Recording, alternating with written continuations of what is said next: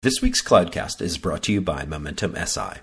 Whether you want to migrate applications to the cloud, transform to enable DevOps, gain insight from big data, or accelerate your agile development, Momentum SI's strategy, consulting, and hands on expertise can help you get there faster and with greater success.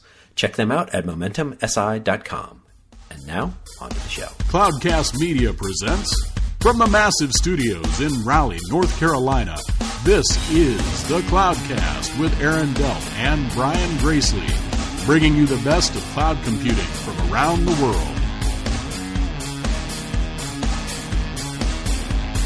Good morning, good evening, wherever you are, and welcome back to another episode of the Cloudcast, uh, coming to you live from the massive studios here in Raleigh, North Carolina. And once again, uh, Aaron, back on the show, you and I at the same time, which is uh, might become a rarity here over the next few weeks. So folks, don't get don't get too used to this. Yeah, yeah, without a doubt. We, we've got a couple here in a row, and then of course summer travel and schedules kick in as usual, and so I think it's going to be one or the other for probably the next month or so. Yeah. So the good news is uh, we've got a bunch of shows scheduled, sort of lined up. Uh, we're going to get them recorded. We'll kind of leak them out over the next few weeks, and uh, and then we'll get back into a regular schedule. But we've got the, the good news is since we sort of flopped the show a little bit in terms of focus, um, we got a really big backlog. So that's that's good in terms of guests and different topics and stuff to, to focus on. So that's that's kind of cool. New blood, yeah, new blood, and and hopefully uh, new interesting things to listen to. So, anyways, um, so you know, like we talked about, we're gonna we're gonna kind of be focused much more on folks that are doing automation, DevOps, kind of some of the next generation sort of stuff. And so our guest tonight uh, was on, so sort of alumni of the show. So uh, welcome back, Jason Edelman, first and foremost. Thanks for being on tonight, man. Thanks for having me. Um, so you were on, I was just looking it up, you were on back in October. And, you know, at the time we were, we were kind of digging into, because, um, you know, you, you background wise come from uh, lots of lots of kind of core uh, what people might consider like traditional networking. And at the time, you were just starting to dig into um, some of the SDN stuff. Uh, you had done a little work at one of the SDN startups, and then kind of got back into kind of the more bleeding edge but traditional stuff. And um, so we had dug into that, and then I've been watching your blog because it's one of the, the better ones that I that I read. Lots of lots of detail. You're doing a lot of experimentation, and you've been doing a lot more stuff around kind of the DevOps tools, Docker, Ansible, all those sort of things. So we wanted to get you back on, and uh, why don't you kind of what's what's been going on in terms of your projects? What are you learning lately? What's what's sort of new in the last six months? Yeah, cool. So I guess there's there's quite a bit going on, and you know, I can probably put it into a few buckets, and you, you know you've hit a bunch of them already. But you know I've spent a bunch of time you know with Ansible just to focus on that. You know for you know for a little bit, you know, I was introduced to Ansible actually by, by Jeremy Schulman, you know, of Juniper. And, you know, once I, you know, got looking into Ansible, I just saw how easy it was to, you know, to use in terms of, you know, being able to, to automate different types of devices. So that was, you know, one part of it. I'll say the detail, you know, for a few minutes, but, you know, went from Ansible and then, you know, in parallel, you know, looking at newer technologies, diving into things like NSX, which led me to Open vSwitch and then to OpenStack. So, you know, you know, one thing sort of, you know, dovetails, you know, into another to, you know, to a certain extent. Yeah. And, uh, and even Docker, you mentioned Docker, you know, it was funny, you know, the DockerCon was going on and, you know, you sort of, you know, you see the Twitter feed going about Docker and, you know, it's pretty typical for newer technologies to be, you know, talked about for quite a, you know, quite a long time with no one discussing the impact on, you know, what it means for, you know, the physical and or virtual networks. I just said, Hey, you know what the heck? Let me just see what this is all about. And, uh, you know, dove in and, you know, didn't spend too much time on it, but you got a good feel for potentially, you know, what the impact, you know, could be going forward. Right. And again, a host of other stuff from, you know, uh, ACI, typical, you know, other programming languages. But yeah, so right now, I guess the side projects have, have expanded quite a bit, you know, since I first started.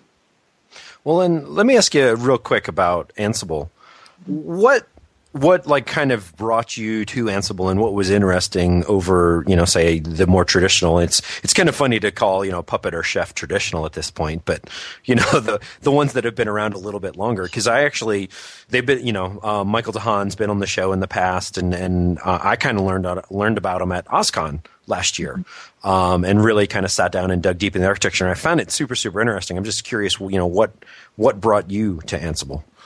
You know what? I actually tried to think back and try to remember, and it was just I, I really believe a conversation. I was talking with you know Jeremy, you know from RTP, you know, about Juniper about, and at the time I was working with one PK, and it was you know Cisco's API one PK. I was working in a in a confined environment, so you know pre-built virtual machine with virtual routers in there that uh, you know leveraging Python to communicate to these routers. And at the time, you know, I remember you know trying to do demos actually to customers around one PK and the framework that I was building, and you know some different things going on there, and even internal actually to where I work today. And I I could just tell, you know, customers and colleagues, you know, they don't they didn't want to deploy, you know, Jason's code, right? You know, who am I? I'm not a programmer, so even even if I tested it and and they they liked it, they're not going to deploy right my code.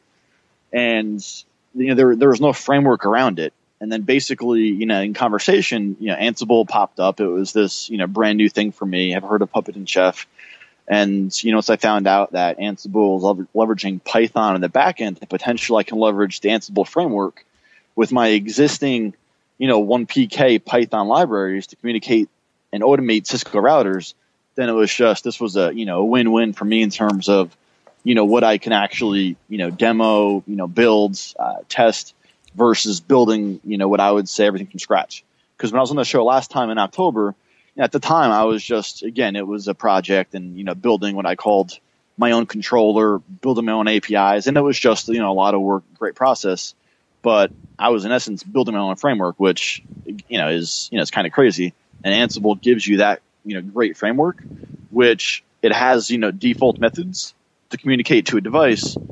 You know, you can you know leveraging Python and other languages, you can you know leverage other native APIs like OnePK, right? Like you know Rackspace, Amazon APIs in the backend. So it was it just it just was a great fit at the time, and I just continued that pro, you know that you know process to to build on that going forward.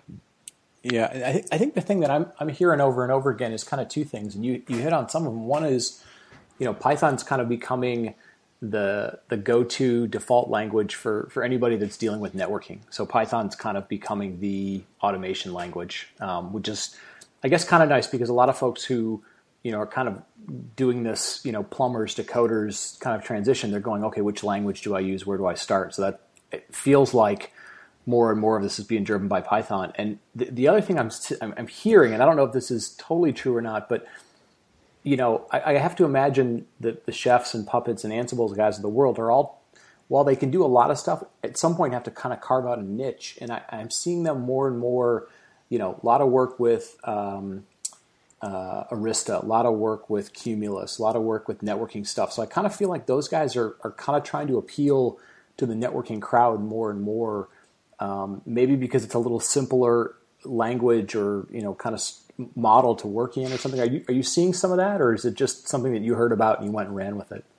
Yeah, so there was two things there. The one, the first one, as Python as like the norm, and I actually do agree now that it is. But it's funny when I go back almost a year and a half ago. You know, it's funny. I wrote about you know my process. You know, what, what I would say maybe back into programming. You know, I had a year or two of you know in high school, and it was just you know 15 years ago, sort of diving back in and that was a year and a half ago. I was actually, you know, paying, you know, I found local college, you know, college students to pay them cheap, trying to work smart for my, you know, for my education these days.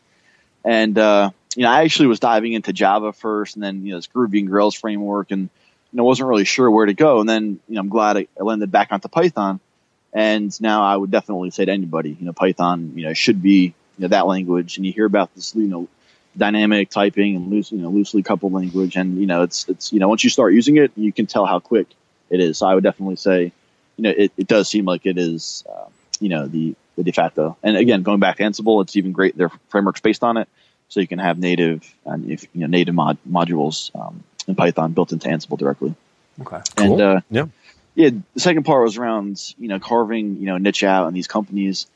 You know, it's kind of, kind of surprising, I guess, to, you know, to a certain extent and uh, you know, I guess you know the money is the money is there to be had, and you know, seeing the money invested in Puppet this week, you know, th- you know, thirty or forty million dollars, whatever it was, and uh, some official, more formal announcements with a lot of the networking vendors is you know is great, but it, you know, it's just I, I think it's going to be hard to get there, just, you know, based on the agent model. I think there's value in it, but I think it's going to just you know take more time to you know to get there when you look at a chef or a puppet that require an agent.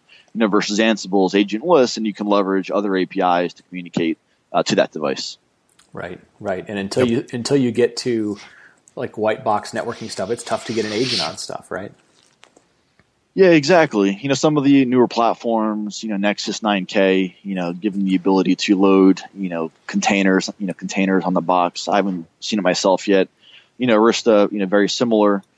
And uh, I still want to compare and contrast with how easy it is to, you know, to load, you know, third party agents on. But, you know, there's, there's still that, you know, supportability, right? In terms of, you know, what happens when you upgrade you know uh, the OS on you know EOS on Arista and XOS on you know whatever you know F5 whoever it is, you know, compatibility and uh, you know I just wonder you know longer term how that you know might impact agent based architectures in in the network space. Cool. Cool. Yeah, that makes sense. Now, so since the last time we talked to you, how has this this kind of transition, if you will, on nights and weekends, how has it been going?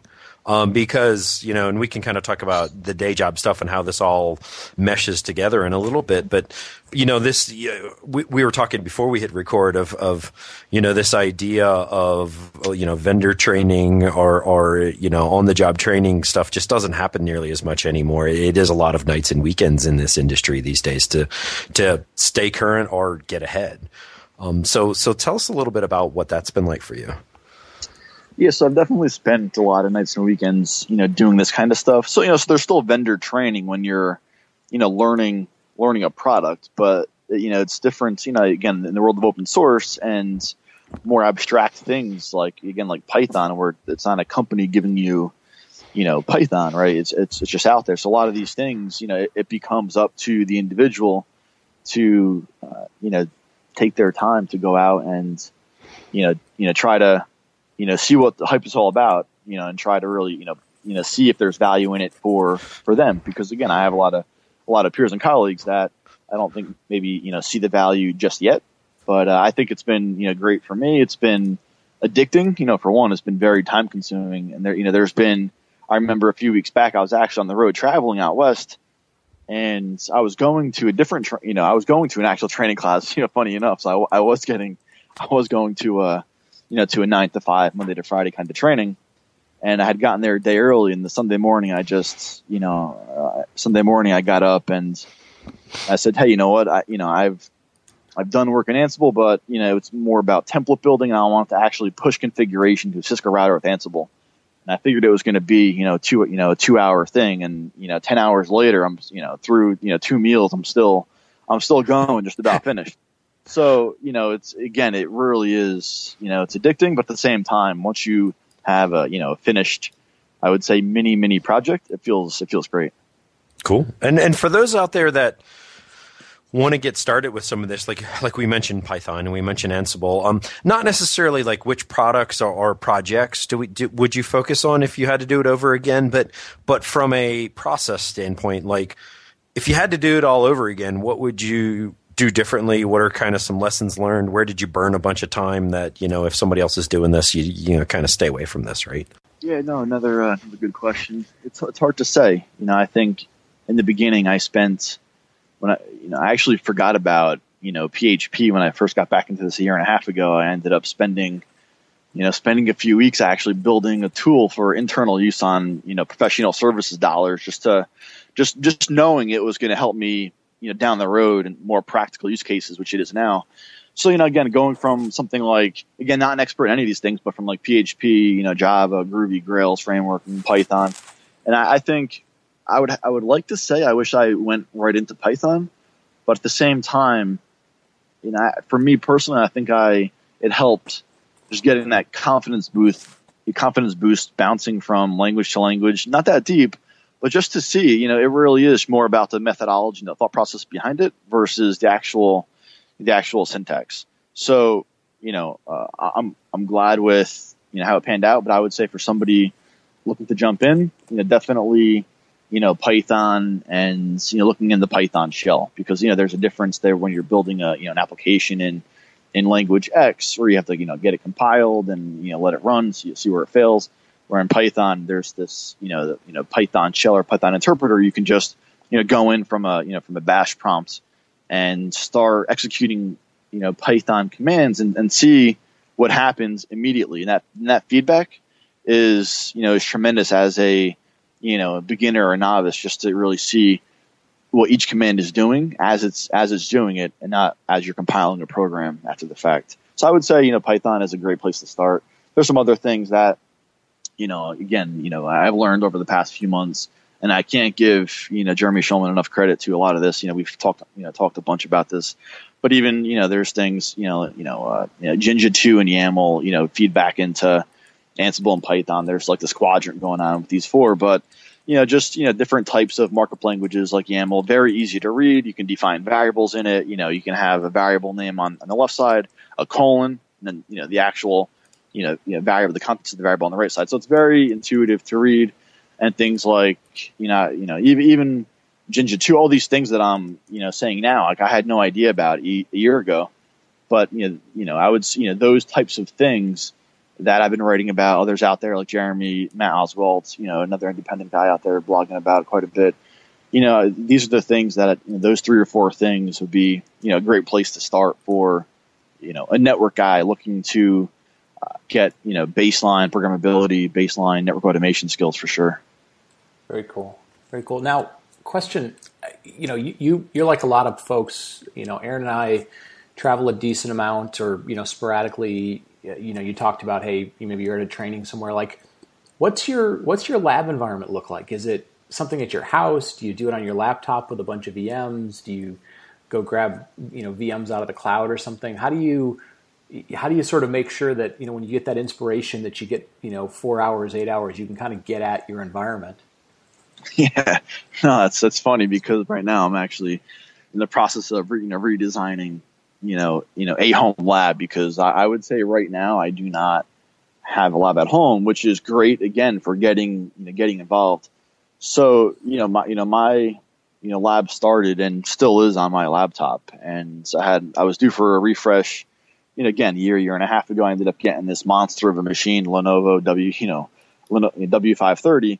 Max it out memory, have 32 gig of RAM in there, and you know, so I can I can literally run a few VMs at once I don't often, but you know, I have one or two VMs, for example, that you know that I just you know have a few virtual routers running in there. And it, again, Cisco has a great learning VM for one PK, which I actually believe it might be you know might be free as long as you have a CCO you know login. So I would say that's actually a great VM for everything because once you're in there, you can you know you could install whatever you want. You can install Ansible, install these you know third party uh, tools. So right now I've done a lot of a lot of work in that and uh, you know I'm in the process. You know, I just purchased. You know, trying to you know build it out. Um, you know, because I might try to downsize my laptop, but uh, I, you know, I was working with other folks to build out a home lab, and you know, going to get you know a few servers. Um, you know, mainly for virtualization, KVM, and OpenStack testing, Open vSwitch, things like that.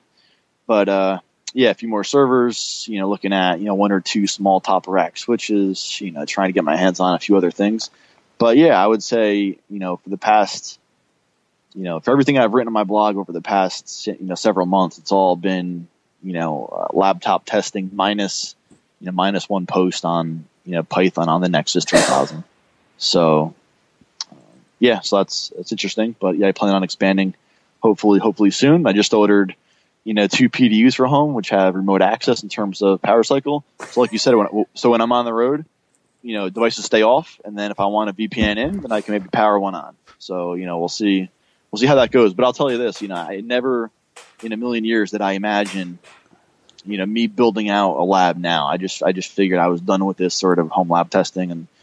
You know, as luck would have it, I guess, as fate would have it, I'm I'm here now, looking on eBay, trying to find good deals on equipment. Yeah, that's the, that's the thing. At, at, one point, God, it's been a long time, Aaron. It's probably been a year. You know, we kicked around this idea of like, you know cloud garage labs where people could basically like sort of check out these pre-built environments and we never went and built it but I don't know. It's it's always like it always kind of makes me wonder. I watch people who are like, "Yeah, my Synology NAS is down again, and my environment's down," and I'm just like, "God, who wants to be dealing with that?" But nobody's quite figured out how to how to make a lab environment super easy to get up and running and make it available for four hours and then throw it away and then bring it back. And so, well, yeah, it's it's funny. I so I do have ideas on that. Maybe we can talk offline. cool. But, uh, there you go. But uh, what I was going to say is, yeah, I actually wouldn't be buying servers, but you know, because I would try to go public cloud as much as I, as much as I can. However, when you want to test networking things, yeah. you know, it's, it's not even for the computing applications. It's really just, hey, if I want to look at you know, Open vSwitch or, you know, a- any other new virtual switch platform or infrastructure and, you know, routing and, you know, failover, like you do need that sort of stuff in house. Yeah, you got to be able to muck with it. And, and yeah, the, the underlying IaaS doesn't let you do a bunch of stuff. So interesting. So let, let's let's talk for a second, and we'll we'll keep this uh, at a level that doesn't get you fired. But you know, a lot of folks wonder about, um, you know, what what happens uh, you know, when you're working on these things, which is sort of maybe a little bit, you know, it's within the scope of what you do in your job, but then it's a little bit outside of the scope. Like, you know, how, how much does that affect your job? Do, do people care? And then I, I guess the other question is, you know, how much do you go, man, this stuff is way more fun and way more interesting. Uh, you know, the other stuff I'm not as interested in, or you just kind of find that right balance between paying the bills and scratching the technology itch, or like, how, how are you dealing with all that stuff? You know, another another good question. And uh, yeah, it's about finding the right balance. And every every so often, I ask myself this, and and others ask me the same the same question is, you know, so what I'm focusing on, basically, you know, could I, or you know, could we be selling services around it to our existing customer base?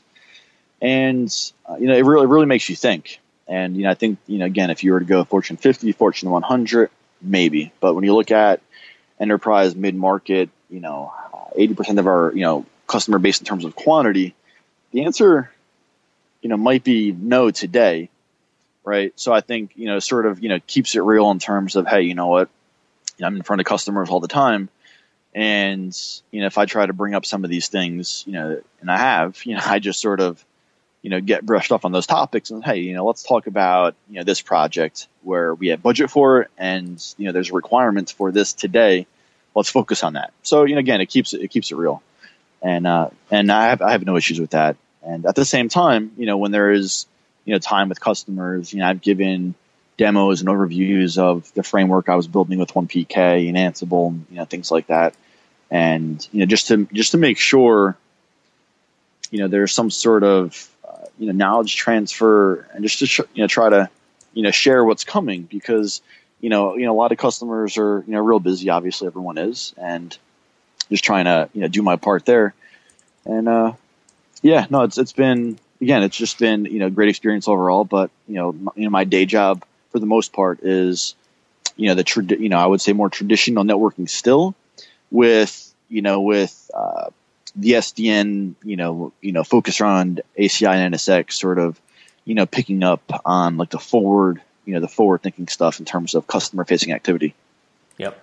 Yep. Yeah, no, it's Aaron, you and I always talk about it. It's like we, we get on with, with somebody who's working on cool stuff and we're always like, hmm, are they are they way ahead of the curve? Is it like a little nichey thing yet? And I think we're always kind of trying to figure out that balance ourselves.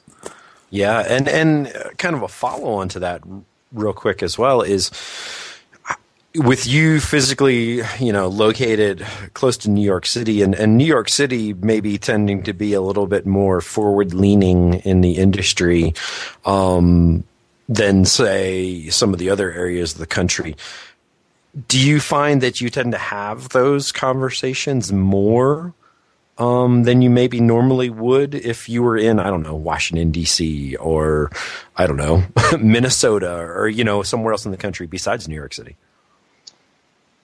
Well, I'm not in those other cities, so it's hard to comment. You know, that said, you know, there's, you know, a few of us more, you know, network focused, I would say that, you know, try to talk every so often internally, right, to see what's going on. And yeah, I would say in, in every region, you know, there's, there's a select few that, that are really you know pushing the limits, right? So that you know the customers that are you know looking at different things, and I and I would say I was in a customer yesterday. I mentioned it you know before the recording started. You know, sort of going you know toe to toe with each other on these newer technologies, and it was great. The customer was you know aware of aware of them and you know testing some of these things themselves. And uh, yeah, I think being in New York, you know, there's definitely, you know, uh, maybe a larger number, but in terms of, you know, customers, um, yeah, it, you know, it's, it's, a mix, right? And it's just a matter of you know small pockets QA dev here and there, but you know still nothing as you know as, as large scale as one might think with all the hype out there. Yeah, I mean, I would definitely put it in the top probably three or four areas. You know, Silicon Valley's big, Seattle, and you know Austin and stuff. But uh, I mean, just in terms of just in terms of potential, it's uh, it's definitely a cool place to be. Obviously, it's New York City, so there's there's always going to be stuff that wants to go fast and go faster. So uh, it's it's a good space to be, uh, if nothing else. So, well, listen, man. Um, so it's cool. You know, I, am glad you you made the time to come back and, and kind of give us an update on work what you've been working on. You know, it's been six months. I know a lot of folks will you know hack around on stuff for a few months and then you know not make progress and and give up on it. So it's cool not only that you're you know not only learning the stuff it's it's applicable, but you know I know a ton of people uh, you know when you do blog posts they're retweeting them they think the stuff you're working on is very very cool. What's uh, what's potentially next for anybody who you know we might have you back on three to six months again? What what do you think you you, you potentially looking at? You know what I, I honestly.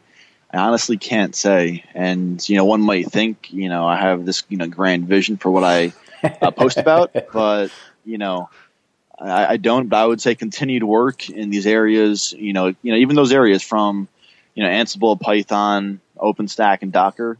You know, I would love to you know pursue you know each one of those you know a bit deeper to look at more complex technologies. So I would say you know that for now, and you know we'll see where it leads from there. Very cool. Very cool. Well, listen, um, you know, folks, as we're as we're changing the show around a little bit, give us your feedback. Um, you know, I know th- this is sort of exactly, you know, we used to say the show was going to be about the conversations we have at trade shows. This is really kind of becoming the conversations we have at, at meetups, which become more what are people doing individually, not what some big vendors doing. Um, you know, let us know more about what you want to hear about. Um, it's it's very cool the kind of stuff Jason's working on.